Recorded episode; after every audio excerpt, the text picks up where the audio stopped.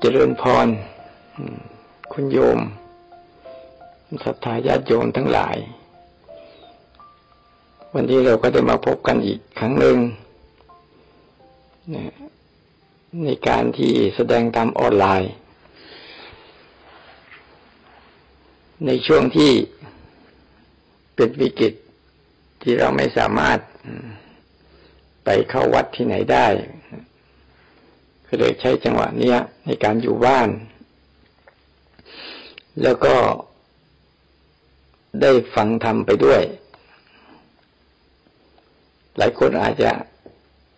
ทำกิจการงานอะไรต่าง ๆ ของตนเองอยู่บ้านก็ขอให้ตั้งใจนะ ตั้งใจช่วงระยะเวลาสั้น ๆ ในการขวัง ก็ถือโอกาสที่เราได้ ได้อยู่บ้าน ได้อยู่บ้านกัน แล้วก็ได้มีโอกาสได้ได้ฝึกภาวนากัน งั้นวันนี้ว่าก็จะคุยถึงเรื่องเกี่ยวกับเมื่อเราอยู่บ้านแล้ว เราจะทำภาวนาได้อย่างไร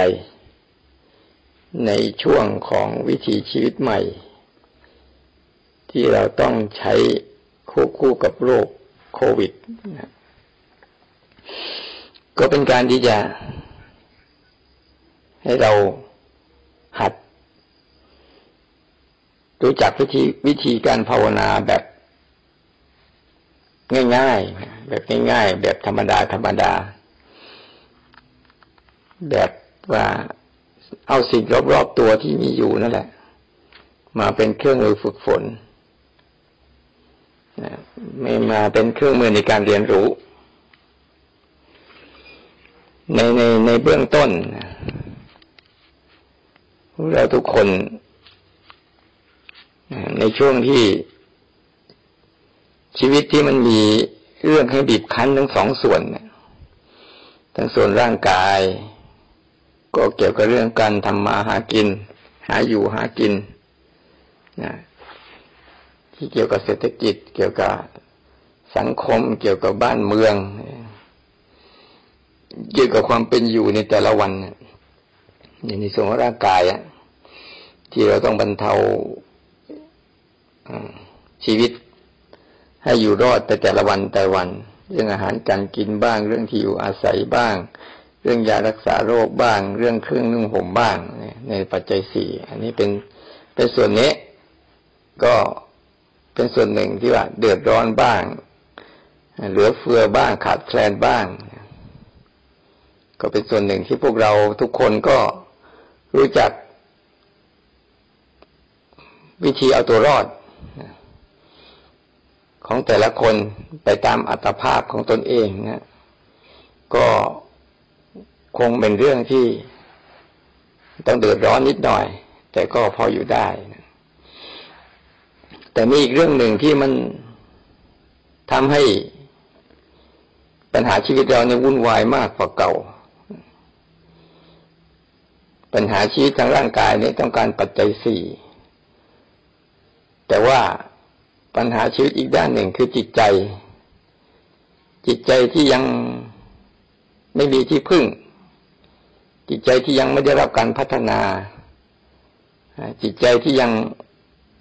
ถูกปล่อยไปตามความคิด ถูกปล่อยไปตามอารมณ์ ไม่เคย ที่จะรู้จักวิธีบริหารจัดการให้มันออกจากความคิดออกจากอารมณ์ได้ ยังเป็นจิตใจที่ตกเป็นทาสของอารมณ์อยู่ตลอด จนทำให้พวกเราอะบางครั้งก็ทำก็นำมาซึ่งความวุ่นวาย ภายนอกก็วุ่นวายทางกาย แสวงหาอาหารที่อยู่อาศัยยารักษาโรค แต่ภายในใจก็คืออารมณ์ที่เป็นความคิดวิตกกังวลหวาดกลัว เรื่องอดีตเรื่องอนาคตบ้างนะที่คอยรุมเร้าจากการห่วงคนโน้นบ้างห่วงคนนี้บ้าง ใครมีลูกก็ห่วงลูก ใครมีหลานก็ห่วงหลาน ใครมีงานก็ห่วงงาน ใครมีธุรกิจก็ห่วงธุรกิจ ใครมีเรื่องการศึกษาก็ห่วงเรื่องการศึกษา อันเนี้ยไอ้ความพ่วงเหล่านี้เนี่ยบางก็จะทำให้ไปสร้างอารมณ์ สร้างความคิดให้เรารู้สึกวิตก รู้สึกกังวลรู้สึกวุ่นวาย รู้สึกไม่มีความสุข บางครั้งก็ต้องรู้สึกทำให้เราเครียดหรือบางครั้งทำให้เราเพี้ยน เพราะเราไม่เคยฝึกจิตฝึกใจ ให้รู้จักวิธีในการต่อต้านในการที่จะออกจากอารมณ์นั้นได้แต่วันนี้ก็เลยว่า เรื่องร่างกาย ก็เป็นเรื่องที่ต้องดูแลไป ในส่วนนี้ทุกคนมีสติมีปัญญามีความสามารถตามอัตภาพของตนเอง พออยู่ได้ ก็ไม่น่าห่วงเท่าไหร่ แต่ว่าหน้าสิ่งที่น่าห่วงที่สุดคือเรื่องของจิตใจที่ทุกคนยังไม่ได้ฝึกมันนะใจที่ฝึกดีแล้วย่อมนำสุขมาให้ใจที่ฝึกไม่ดีอะ มันจะนำทุกข์มาให้เราตลอดเวลา เราจึงต้องมีความทุกข์สมส่วนใหญ่ในในปัญหาชีวิตเนี่ยส่วนใหญ่จะจะเป็นปัญหาทุกข์เพราะอารมณ์ของตนเอง ที่ทุกข์เพราะอารมณ์ขอเองเพราะจิตไม่ได้ฝึกจิตชอบไหลไปตามอารมณ์ ก็เลยถือโอกาสวันนี้ให้เราอะได้หัด ได้หัดอยู่บ้าน แล้วก็สามารถหัดฝึกกรรมฐานก็ได้กรรมฐานกับการอยู่ที่บ้านนั่นแหละ เพราะว่ากรรมฐานเนี้ยบางคนนะ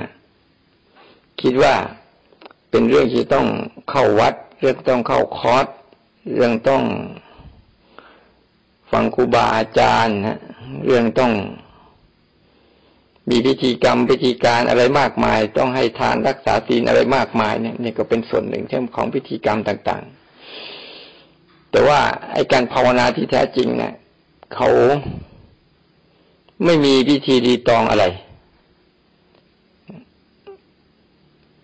เพียงแต่ว่า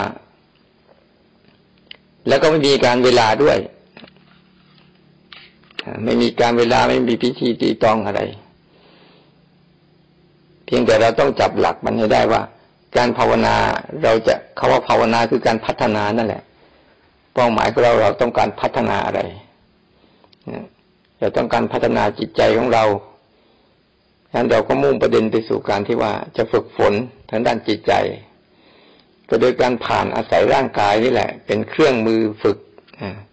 เป็นเครื่องมือฝึกอบรมถ้าเวลาเราอยู่บ้านในในเบื้องต้นน่ะ ชีวิตมันจะไม่คือร่างกายร่างกาย มันไม่เคยทิ้งเราจะอยู่ที่ไหนร่างกายเราก็จะอยู่ด้วย แต่ว่า ในความรู้สึกของเราจิตใจเราเองอะ ไม่เคยค่อยเคยสนใจกับร่างกาย สนใจกับความคิดสนใจกับอารมณ์ที่เกิดขึ้นมากกว่าร่างกาย ชอบทิ้งร่างกายไปอยู่กับความคิดอยู่กับอารมณ์ ที่เกิดขึ้นจนหลงลืมวิธีภาวนาของเราเนี่ย ก็ใช้ร่างกายที่เรามีอยู่นี่แหละเนี่ยมีอยู่ มีอยู่แล้ว ร่างกายที่มีอยู่แล้ว เราจะใช้สิ่งที่มีอยู่แล้วทั้งหมดเป็นตัวเป็นตัวฝึกนะไม่ได้เป็นการทำทำเพิ่มขึ้นมา แต่เป็นการทำยังไงให้เราฝึกให้เราได้คุ้นชินนะให้เราได้หัดคุ้นชินกับภาวะ จิตภาวะใดภาวะหนึ่ง ที่เราจะฝึกขึ้นมา ตอนนี้ เราก็อาศัยว่าเราจะฝึกจิตฝึกใจ การฝึกจิตฝึกใจก็คือการฝึก ตัวรู้สึกนั่นแหละ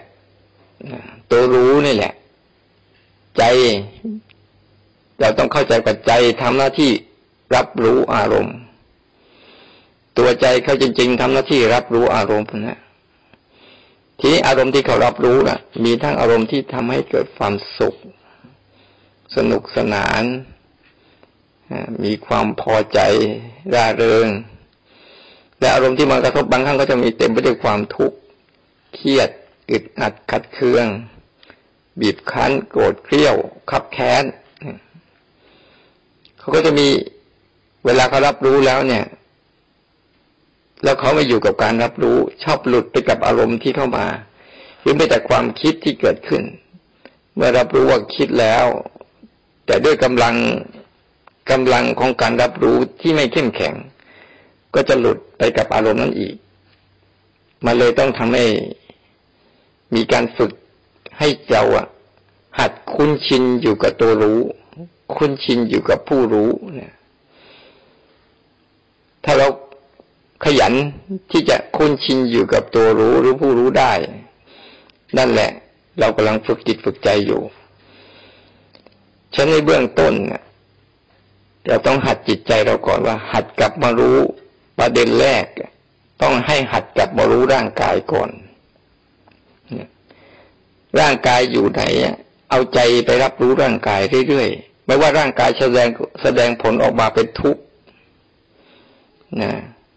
เป็นทุกข์หรือเป็นสุขอะไรก็ตาม สบายหรือลำบาก ป่วยหรือไม่ป่วยไข้หรือ หรือสบาย เจ็บปวด หรือเบาเบาโล่งโปร่งเนี่ย มันต้องเอาให้จิตใจอะมาหัดรู้ร่างกายก่อนเป็นต้น เบื้องต้นนะโดยเอาร่างกายที่เป็นอวัยวะหยาบ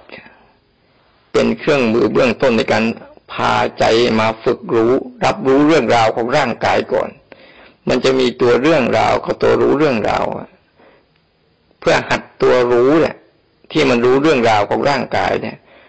เพียงแต่รู้ว่ามันเป็นเรื่องของร่างกาย ไม่ใช่ว่าเรื่องของ ไม่ใช่ว่ากายเรา แล้วไม่ใช่เรื่องของเรา แต่เป็นเรื่องของร่างกายในบางช่วงเราจะเห็นร่างกายที่มันมีอาการยืน เดิน นั่งนอน อันเนี้ยเราก็สามารถจับเอามาเป็นกรรมฐานได้ เอามาเป็นเครื่องมือฝึกรู้ได้ ในขณะหนึ่งที่เรายืนทุกครั้งที่เรายืนเราก็ฝึกรู้การยืน ทุกครั้งที่เราเดินก็ฝึกรู้การเดิน ทุกครั้งที่เรานั่งก็ฝึกรู้การนั่ง ทุกครั้งที่เรานอน ก็ฝึกรู้การนอน เพื่อจะให้เราเนี่ยคุ้นชินกับการฝึกตัวรู้ให้มาก ๆ ถ้าเราไม่คุ้นชินกับการฝึกตัวรู้เนี่ย มันจะไปอยู่กับตัวคิดนึกเราจะคุ้นชินความคุ้นชินเดิมของเราคือคุ้นชินอยู่กับความคิดความนึก คุ้นชินอยู่กับอารมณ์รักโกรธหลลดรักบ้างโลภบ้างโกรธบ้างหลงบ้าง นี่เป็นความคุ้นชินเดิมที่เราถูกสร้างขึ้นมา เราเลยจริงเราจะเลยคุ้นชินมากกับการเข้าไปสู่เข้าไปเป็นกับความทุกข์นี่คือปัญหา แต่พอเราพาใจออกมารู้ทุกข์มาฝึกรู้ทุกข์โดยเอาฐานของร่างกายเป็นตัวหลักก่อน เพราะร่างกายนี่จะไม่หลอก ถ้าร้อนเขาก็จะร้อน ถ้าเย็นเขาก็จะเย็น ถ้าเจ็บเขาก็จะเจ็บ ถ้าไม่เจ็บเขาก็ไม่เจ็บ เขาจะไม่โกหก เขาจะรับรู้ตามสิ่งที่มากระทบกับตัวเขาเอง เย็นร้อนอ่อนแข็งเก่งตึงเจ็บปวดเมื่อยเพลียคืออาการของร่างกายเนี่ย ถ้าเราเอาตัวตัวรู้สึกตัวเราเองภาวะของตัวรู้เรื่องเนี่ยหรือตัวรู้เนี่ย มาหัดรู้ร่างกายเป็นเป็นตัวตั้งไว้ก่อน อันนี้เราก็เริ่มภาวนาแล้ว เราจะอยู่ตรงไหน เหมือนตอนเนี้ยทุกคนอาจจะอยู่ในท่าทางใดท่าทางหนึ่ง อันนั้นเนี่ยเราก็เอาใจมารับรู้ไป จะเป็นการนั่งหรือเป็นการยืน จะเป็นการเดินนะหรือจะเป็นการสร้างจังหวะ หรือจะเป็นการนั่งหลับตาหายใจ อันนี้คือเป็นเพียงแต่ส่วนหนึ่งของการว่าพาใจมาพาใจอะมารับรู้เรื่องของร่างกายให้มากเข้า มากเข้ามากเข้า เพื่อให้เขารู้จักวิธีการฝึก ภาวะของการตื่นรู้ขึ้นมาตื่นรู้ขึ้นมา ตื่นออกตื่นรู้ออกมาจากอารมณ์เนี่ย ให้ได้บ่อยๆให้ยิ่งเราฝึกรู้จักรู้สึกกับตัวเนี้ยบ่อยเข้า บ่อยเข้า บ่อยเข้าภาวะของตัวรู้ซื่อๆรู้เฉยๆรู้ตรงๆรู้แล้วไม่หวั่นไหวกับสิ่งที่ที่มาเนี่ย มันจะค่อยมีขึ้นมาเรียกว่ารู้ที่มีกำลัง มีกำลังของสติ มีกำลังของสมาธิ มีกำลังของอุเบกขา คือญาณปัญญาเนี่ยกำกับอยู่ แต่ปัจจุบันที่ตัวรู้ที่เรามีทุกคนก็มีคนรู้อยู่มีตัวรู้อยู่แล้ว แต่การรู้ของเรานะ่ะ ส่วนใหญ่มันมันอ่อนแอ ตัวรู้ ตัวรู้ของเราเหมือนเหมือนตัวรู้เรื่องเสังเกตไหมว่าทุกครั้งเราจะไม่ว่าจะมีเรื่องราวอะไรเกิดขึ้นมาปุ๊บมันจะมีตัวรู้เรื่อง อยู่ในนั่นทั้งหมดเลย จะเป็นเรื่องอะไรก็ตาม ถ้าร้อนถ้าเรื่องร้อนเกิดขึ้นมาก็จะมีตัวรู้เรื่องว่ารู้ว่าร้อน ยืนเดินนั่งนอน ก็จะมีตัวรู้ว่าเนี่ยเรากำลังยืนเดินนั่งนอน ตัวเนี้ย ตัวที่มันเป็นตัวรู้เรื่องราวของชีวิตเราเนี่ยนี่เรียกว่าตัวรู้สึกตัวทำยังไงเราจะสัมผัสกับภาวะไอ้ตัวเนี้ยบ่อยๆ บ่อยๆ ไม่ว่าสิ่งที่มากระทบกับเราจะเป็นในรูปแบบไหนดีก็ได้ ไม่ดีก็ได้ แต่ว่าพาให้ใจเราอะได้ตื่นขึ้นมาเพื่อจะเรียนรู้ภาวะของความทุกข์รอบๆตัว การเรียนรู้ความทุกข์เนี่ย จะช่วยให้เราออกจากทุกข์เราต้องรู้จักเวลาเราเจอปัญหาอะไรเนี่ย เราต้องเข้าไปเผชิญปัญหานั้น แก้ปัญหานั้นจึงจะกลับข้ามพ้นปัญหานั้นได้ เหมือนความทุกข์เนี่ยเป็นปัญหาของชีวิต แต่ถ้าเราบัวตะกบเกลื่อนหลบเลี่ยง หรือไม่ก็หลงจมไป จิตใจก็จะไม่ได้ศึกษาความทุกข์มันจึงออกจากความทุกข์ไม่เป็น แต่พอเราฝึกเนี่ยเราฝึกในเบื้องต้นนะเราฝึกให้ตัวรู้เนี่ย ออกมารู้ทางร่างร่างกายก่อน เพราะว่าอยู่ในส่วนของร่างกายเนี่ย มันไม่ต้องคิด ในเบื้องต้นเนี่ยฝึกรู้ให้คุ้นชินกับรู้แบบไม่ต้องคิด เวลารู้แบบไม่ต้องคิดก็รู้อยู่ในปัจจุบันเป็นหลัก ตรงเนี้ย ฝึกรู้แบบไม่ต้องคิดก่อน โดยใช้ท่าโดยใช้อาหารอาหารจะใช้ฐานของร่างกายเนี่ย เป็นตัวอุปกรณ์ในเบื้องต้น ในการฝึกหัด แล้วต่อมามันก็จะมีพอฝึกบ่อยเข้าบ่อยเข้าเนี่ย เพราะเราต้องการความเป็นปัจจุบัน นะฝึกเบื้องต้นนะฝึกให้จิตอยู่ในอารมณ์ปัจจุบัน คือสัมผัสสัมผัสทุกเรื่องราวได้ ทีละขณะ ทีละขณะ ทีละขณะ ไปเรื่อยๆรู้สั้นๆฝึกรู้สั้นๆรู้ตรงๆรู้แล้วไม่แทรกแซง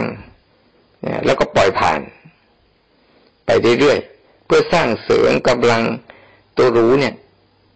มันไม่ว่าเราจะกินข้าวอาบน้ำแปรงฟันล้างหน้า หรือทำอะไรกิจกรรมอะไรก็ได้ มันมีเรื่องราวเกิดขึ้นมันมีอาการเกิดขึ้นอยู่ตลอดเวลาเราก็มีตัวรู้เข้าไปใส่ แค่รู้เรื่องราวของมันว่าตอนนี้ เย็นกำลังมาแล้วร้อนกำลังมาแล้ว ส่วนภายด้านในก็เหมือนกัน มันคิดกำลังคิดเราก็รู้ว่าคิด โกรธเรารู้ว่าโกรธเบื่อเรารู้ว่าเบื่ออึดอัดรู้ว่าอึดอัดโล่งโปร่งรู้โล่งโปร่งเบาสบายรู้ว่าเบาสบายนะ ให้รู้ตามที่ทุกอย่างเขาปรากฏแล้วเราไม่ต้องใส่ แล้วเราไม่ต้องใส่ความชอบใจหรือไม่ชอบใจลงไป แต่ใส่การรับรู้ลงไป ในทุกๆเรื่อง ก็จะสามารถเป็นเรื่องที่เราสามารถจะภาวนาได้แต่ถ้าเรามีเวลา เรามีเวลา เราจะถนัดในรูปแบบใดรูปแบบหนึ่ง เราก็ทำในรูปแบบนั้นซ้ำๆไปก็ช่วยได้ถ้ามีเวลาปุ๊บเราก็อัดในรูปแบบ เช่นบางคนถนัดในการที่เคยไปเรียนกับครูบาอาจารย์นะวิธีโน้นวิธีนี้วิธีนั้นต่างๆเราก็เอาวิธีนั้นมาฝึกซ้อม แต่ให้เข้าใจว่าวิธีการต่างๆนั้น ไม่ใช่ตัวเป้าหมายไม่ใช่ตัวสาระ แต่เป็นตัวฝึกให้เกิดตัวสาระ คือตัวภาวะก็ขัดรู้ลมหายใจก็ดีเป็นแค่เครื่องมือในการหัดฝึกรู้เท่านั้นเอง เครื่องไหวต่างๆสิบสี่จังหวะหรือเดินจงกรมก็เป็นแค่เครื่องมือฝึกหัดรู้เท่านั้นเอง ไม่ใช่ไม่ใช่เป้าหมายที่แท้จริง แต่เป็นอุปกรณ์ในการฝึกให้เกิดภาวะภายใน เราต้องการฝึกตัวจิตใจ ตัวจิตใจคือตัวภายใน ตัวภายในก็คือตัวรู้นั่นแหละ ถ้ารู้เข้มแข็งจิตใจก็เข้มแข็ง ถ้ารู้อ่อนแอจิตใจก็อ่อนแอมันจะวัดกันที่ตรงนี้ ถ้ารู้เข้มแข็งเนี่ยเขาจะรู้เรื่องนั้น เช่นโกรธมาปั๊บเขาก็จะรู้ว่าโกรธกลุ่มมาปั๊บก็จะรู้กลุ่ม แต่ว่าจิตใจเขาเข้มแข็งแล้วนะ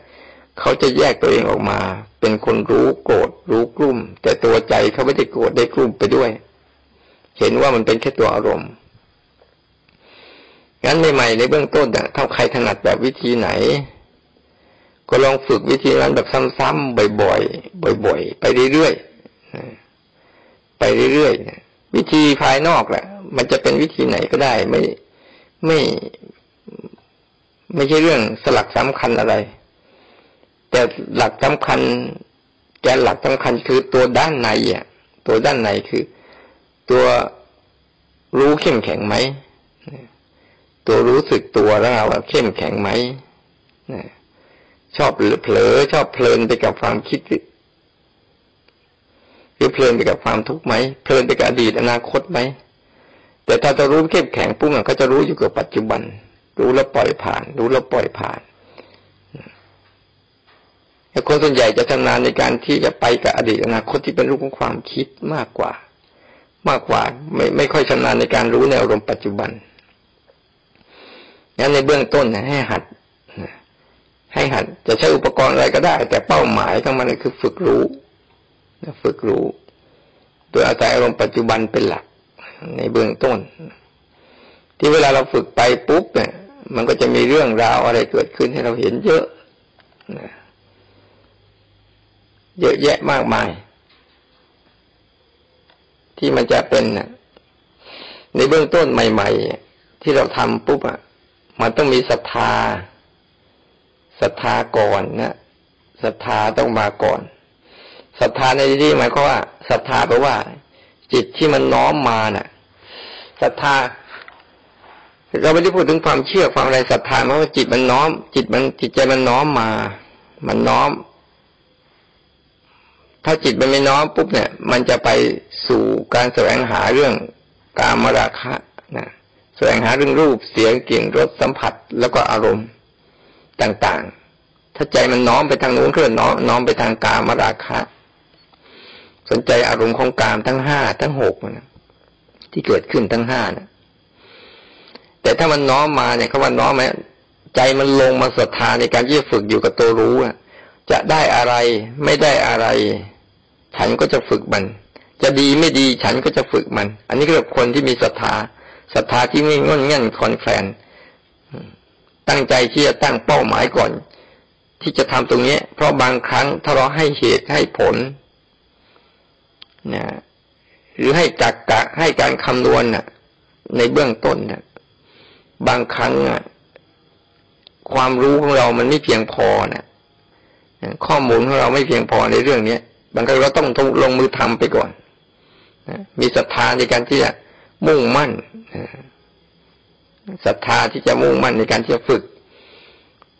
จนกระทั่งเราฝึกได้ทุกๆอย่าง จะกินข้าวฉันก็สามารถนำมาเป็นเครื่องมือในการฝึกรู้ อาบน้ำฉันก็นำมันเป็นเครื่องมือในการฝึกรู้ จะล้างชามฉันก็นำมาในการฝึกรู้ได้ จะทำงาน ฉันก็สามารถนำมันมาเป็นเครื่องมือในการฝึก ที่จะพัฒนาตัวรู้ได้ทั้งหมดเลยการใช้ชีวิตตั้งแต่ตื่นจนหลับอะ เราสามารถที่จะประยุกต์ประยุกต์เอากิจกรรมของแต่ละ ช่วงของชีวิต มาเป็นเครื่องมือฝึกดูได้เราพยายามตัดกิจกรรมแต่ละอย่างให้มันสั้นลง เราคอยสังเกตดูซิว่ากิจกรรมแต่ละเรื่อง แต่ละเรื่องแต่ละเรื่องเนี่ย ชีวิตวันวันหนึ่งเราทำอะไรบ้าง เราลองสำรวจดูซิ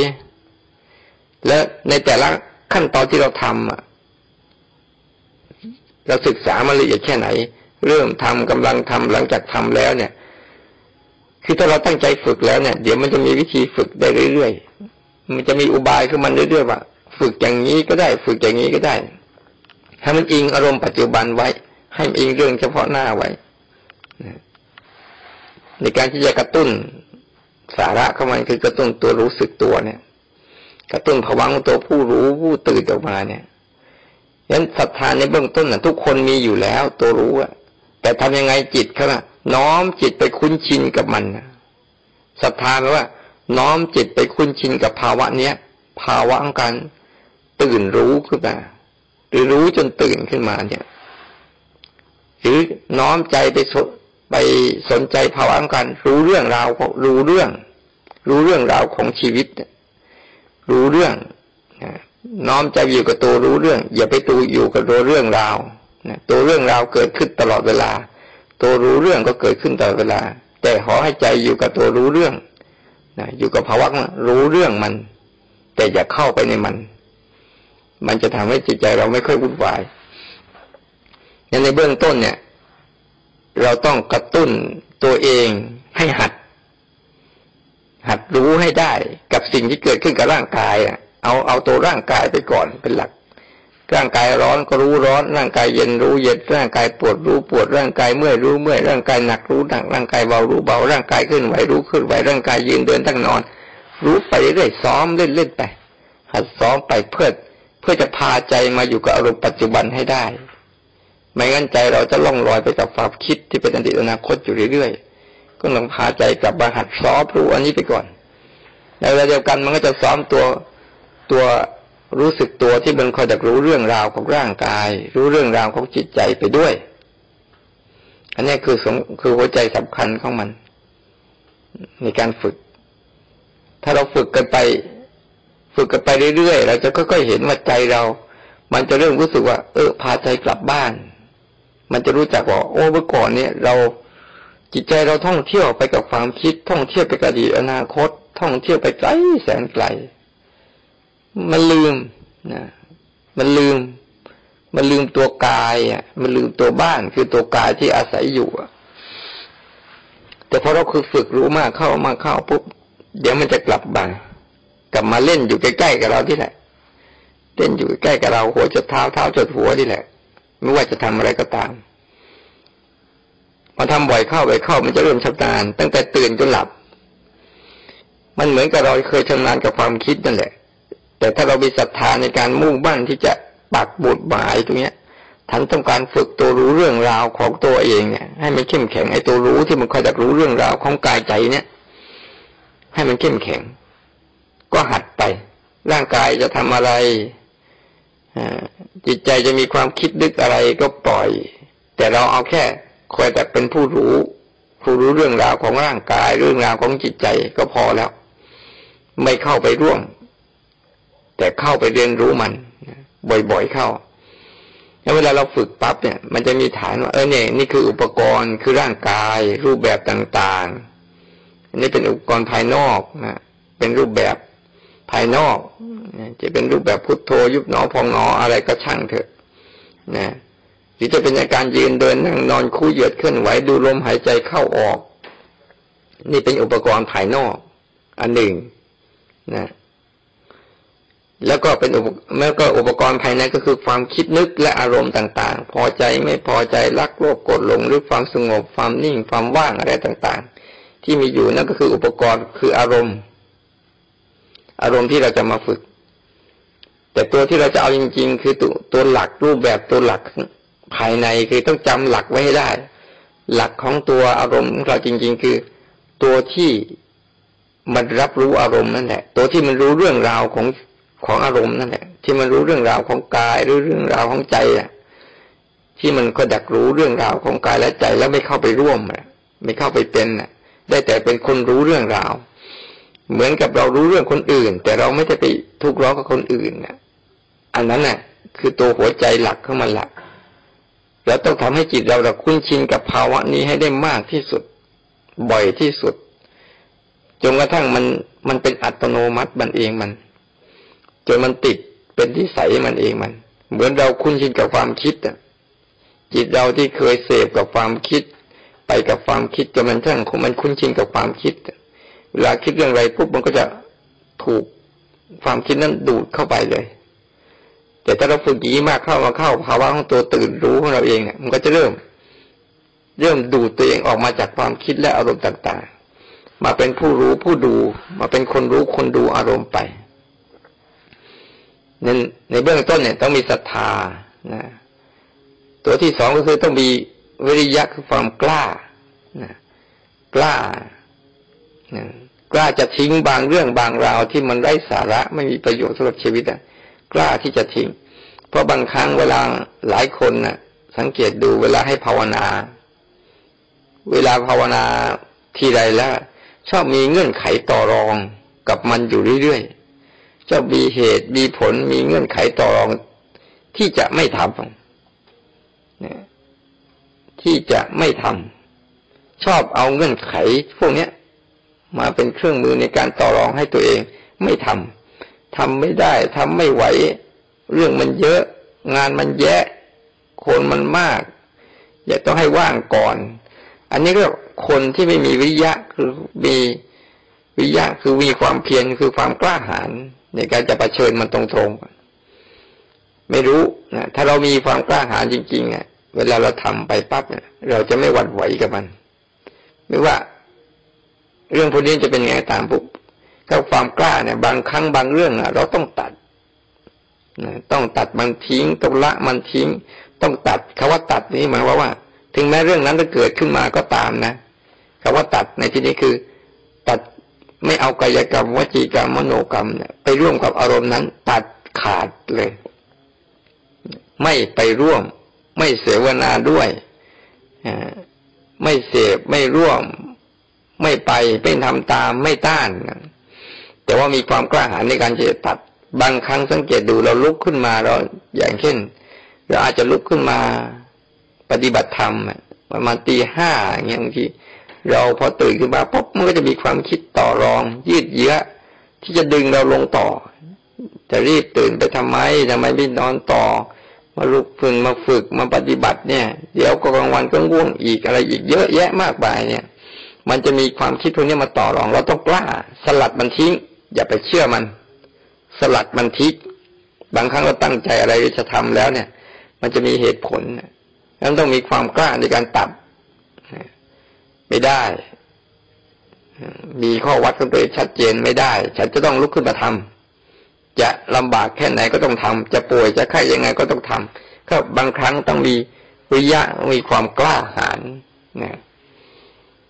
แล้วเครื่องมือต่อมาก็ต้องมีสติสติเนี่ยจะเป็นคู่ปรับกับตัวทินมิทะทุกอย่างเป็นคู่ปรับกัน ก็ต้องมีสติ สติที่คือการระลึกระลึกรู้นั่นแหละ สติคือการระลึกได้ก่อนทำกำลังทำหลังจากทำเนี่ย ลองหัดดิเวลาเราทำกิจกรรมอะไรแต่ละช่วง แต่ละช่วง แต่ละช่วงนะเราสนใจก่อนทำเรื่องนี้กำลังทำเรื่องนี้หลังจากทำเรื่องนี้เป็นยังไง สนใจเรียนรู้มันทีละขณะ ทีละขณะ หรือเอาง่ายๆในยะของสติคือระลึกความทีละระลึกรู้ทีละขณะได้ นั่นก็ถ้าเรารู้อะไรทีละขณะได้เรื่อยๆนั่นแหละคือถือว่ามีสติ สติคือตัวระลึกได้ระลึกได้ถึงการรู้ทีละขณะ ทีละขณะระลึกได้ถึงอารมณ์ปัจจุบันระลึกได้ถึงตัวรู้นะอันนี้ก็การมีสตินะพอมีมากเข้ามาเข้าปุ๊บมันจะสติมันก็จะเริ่มกลายเป็นสัมปชัญญะของมันเองมันนะสติที่พยายามระลึกไปในสี่ฐานกาย เวทนาจิตธรรมในเรื่องกายที่พูดไปแล้ว ความรู้สึกของร่างกายต่างๆที่เกิดขึ้นนะแล้วก็เวทนาคืออาการที่มากระทบกับร่างกายเย็นบ้างร้อนบ้าง สุขบ้าง ทุกบ้าง หรือไม่สุขไม่ทุกบ้างเนี่ยเนี่ยเรียกอาการของเวทนา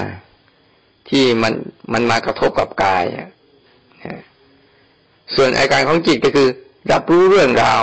นะจิตนี่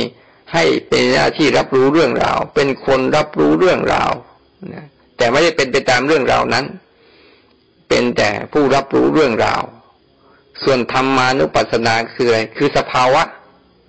สภาวะของอาการนั้นๆ ที่มันปรากฏเกิดขึ้น เปลี่ยนแปลง แตกสลาย หายไป หรือในยะที่เราเข้าใจง่ายคือ เกิดขึ้นแล้วก็ดับไป เนี่ยในยะของมันอย่างคือธรรมานุปัสสนามันก็เห็นเหตุเกิดของมันด้วย เห็นเหตุเสื่อม เห็นเหตุเสื่อมไปของมันด้วย เห็นเหตุเกิดขึ้น เห็นเหตุเสื่อมไปของมัน เทียบกับในยะของของธรรมานุปัสสนา แต่ในยะจิตตาที่เคยรู้รู้สภาวะตรงๆไปก่อน แต่จะทำมาเขาจะค่อยเรียบเรียงที่ไปที่มาของแต่ละเรื่องว่าเอ๊ะมันมาได้อย่างไง มันอยู่ยังไงแล้วไปแบบไหนนี่คืองเรื่องของการธรรมานุปัสสนา ให้มีสติระลึกถึงสามสี่อย่างเนี่ยอยู่ในเขตเนี้ย แต่เบื้องต้นเนี่ยให้มีสติระลึกอยู่ถึงฐานกายแล้วฐานอารมณ์ปัจจุบันเป็นหลัก อันต่อมาสมาธิสมาธิแปลว่าตั้งมั่นคำว่าตั้งมั่นเนี่ยตั้งมั่น ไม่ใช่ ไม่ใช่ ไม่ใช่ความสงบความสงบนั่นคือผลจากการตั้งมั่นสมาธิแปลว่าตั้งมั่น ไม่หวั่นไหวไปกับอารมณ์ ไม่ใช่ว่าไม่มีอารมณ์นะมีอารมณ์แต่จิตไม่ไม่หวั่นไหวไม่ไปด้วย แต่รู้อยู่สมาธิคือภาวะแค่ตั้งมั่น ตั้งมั่นอย่างมั่นคง ไม่ไม่หวั่นไหว แม้จะมีอารมณ์อะไรเกิดขึ้นมาเยอะแยะมากมาย หรืออุปมาเหมือนเราถ้าเราอยู่กรุงเทพก็เหมือนเราอยู่กับวงเวียนใหญ่ที่มีรถมาต่างๆแต่ว่าเสาอนุสาวรีย์ชัยสมรภูมิก็ตั้งอยู่อย่างนั้นแหละรถไปรถมา เหมือนกันจิตที่มันตั้งมั่นอะ มันไม่ใช่ว่าตั้งมั่น แล้วไม่มีอะไรอะ มันมีอะไรแต่ใจไม่ไปด้วยนั่นคือว่า มันมีสมาธิ มันทำหน้าที่ มันทำหน้าที่รู้เรื่องรับรู้เรื่องราวได้ แต่ไม่ไปกับเรื่องราวนั้น ต่อมาปัญญาก็คืออะไร ความเข้าใจ ปัญญานี่คือความเข้าใจว่าทุกเรื่องทุกราวเนี่ย มันเป็นทุกทุกเรื่อง มันเปลี่ยนแปลงทุกเรื่องมันแตกสลายทุกเรื่องเนี่ยก็ปัญญาคือความเข้าใจ เข้าใจมันตามที่มันเป็นว่ามันเป็นทุกทุกเรื่อง มันแตกสลายทุกเรื่อง มันเปลี่ยนแปลงทุกเรื่อง แล้วก็แตกสลายทุกเรื่องนี่ปัญญา อันนี้ถ้าเรามีอินทรีย์ทั้งห้าศรัทธาวิยะสติสมาธิแล้วก็ปัญญาเนี่ย ในการทำอะ แล้วก็มุ่งมั่นไปเรื่อยๆเนี่ยมันจะสั่งสมกำลังของตัว ตัวจิตใจที่ทำหน้าที่รับรู้เรื่องราว อะเข้มแข็งขึ้นเรื่อยๆฉันอยากให้ว่าในช่วงของการที่ เราอยู่เนี่ยอยู่บ้าน ในโอกาสที่มีวิกฤตพวกเนี้ยทำวิกฤตเหล่านี้ให้เกิดโอกาสขึ้นมา โอกาสในการที่จะได้ ได้อยู่กับตัวภาวนานะเข้าภาวนาคือการทำภาวะ ให้จิตสัมผัสภาวะนั้นได้บ่อยๆนั่นแหละเรียกว่าภาวนา ให้เข้าใจศัพท์ง่ายๆ คือว่าคำว่าภาวนาคือจิตสามารถสัมผัสกับตัวรับรู้เรื่องราว ได้บ่อยๆ และไม่เป็นไม่ไปทำตามเรื่องราวนั้นๆคอยรับรู้และวิเคราะห์วิจัยก่อนนั้นทุกอย่างเนี่ยให้หัด ให้หัดไป รับรู้แบบธรรมชาติง่ายๆคือ เราเคยเห็นไหมว่าเรารู้ตามหลังเขาว่าแต่ตามหลังเขาไวๆอย่าไปรู้น้ำหน้าเขาให้เขาเกิดก่อนแล้วรู้ไป เกิดก่อนแล้วรู้ไป แค่ฝึกหัดตัวรับรู้เท่านั้นเอง และภาวนาคือ ทำให้จิตเขาคุ้นชินกับภาวะและรับรู้เรื่องราวนี้ให้ได้ ก็ขอให้ทุกคนใช้จังหวะเนี้ยที่มีโอกาสอยู่บ้านนะแล้วก็เป็นห่างทางสังคมนะก็มีโอกาสที่จะได้ดูตนเองได้มากขึ้นเนี่ยถ้าเราพยายามลดลดการสนใจเรื่องภายนอกลงไปบ้างเนี่ย แล้วเรื่องภายในของเราเองก็จะค่อยๆปรับเหตุเราก็จะค่อยๆเห็น แต่เราสนใจแต่เรื่องภายนอกมาก ภายในเราก็จะไม่ค่อยเห็นนั้นก็ขอให้พวกเราพยายามมีโอกาสใช้โอกาสนี้ในการพัฒนาตัวภาวนาให้ดีท่านภาวนาหลัก ๆก็คือ การที่จะกลับมารู้กายของตนเองเอามาเป็นฐาน ในการฝึกซ้อมนะ แล้วก็รู้หลักของใจทำหน้าที่รับรู้อารมณ์เป็นหลักไว้ ไม่เข้าไปร่วม ไม่เข้าไปปฏิเสธอะไร แค่รับรู้มันซื่อๆนะทำหน้าที่รับรู้เรื่องราว อย่าเข้าไปในเรื่องราว เพราะในในชีวิตเรามีสองอันเนี่ยระหว่างตัวเรื่องราว กับตัวรู้เรื่องราวนะตัวเรื่องราวนั้นไม่ใช่ตัวรู้ แต่ตัวรับรู้เรื่องราวนี่แหละ คือเรียกว่าตัวรู้จริง ๆ อยู่คือตัวนี้ เราก็หัดซ้อมไป หลังจากรู้เรื่องราวแล้วรู้เรื่องทุกข์ก็อย่าไปเข้าไปทุกข์เรื่องสุขก็อย่าไปหลงกับสุขนะแค่รับรู้มันเฉยๆก็ขออนุโมทนาสาธุนะ กับที่ทุกคน ที่เราต้องเกิดอยู่เป็นโลกใบนี้ด้วยๆกัน ที่มันเป็นมันเป็นวัฏฏะสงสารที่เต็มไปด้วยกองทุกข์ทรมานทั้งหลายทั้งปวงเนี่ย แต่ก็โชคดีเพราะไอ้กองทุกข์ทรมานทั้งหลายทั้งปวงนี่แหละ จะทำให้เรารู้จักหาวิธีการออก มาเจอความสุขทั้งหลายทั้งปวงนะโดยอาศัยความทุกข์ทั้งหลายทั้งปวงนี่แหละ เป็นตัวให้จิตได้ศึกษา จิตได้เรียนรู้ อย่าเกลียดทุกข์อย่ากลัวทุกข์แต่พยายามศึกษาความทุกข์นั้น ให้มันได้เต็มที่เช่นโอกาสนี้ก็ของดการบรรยายไว้แต่เพียงเท่านี้เนาะ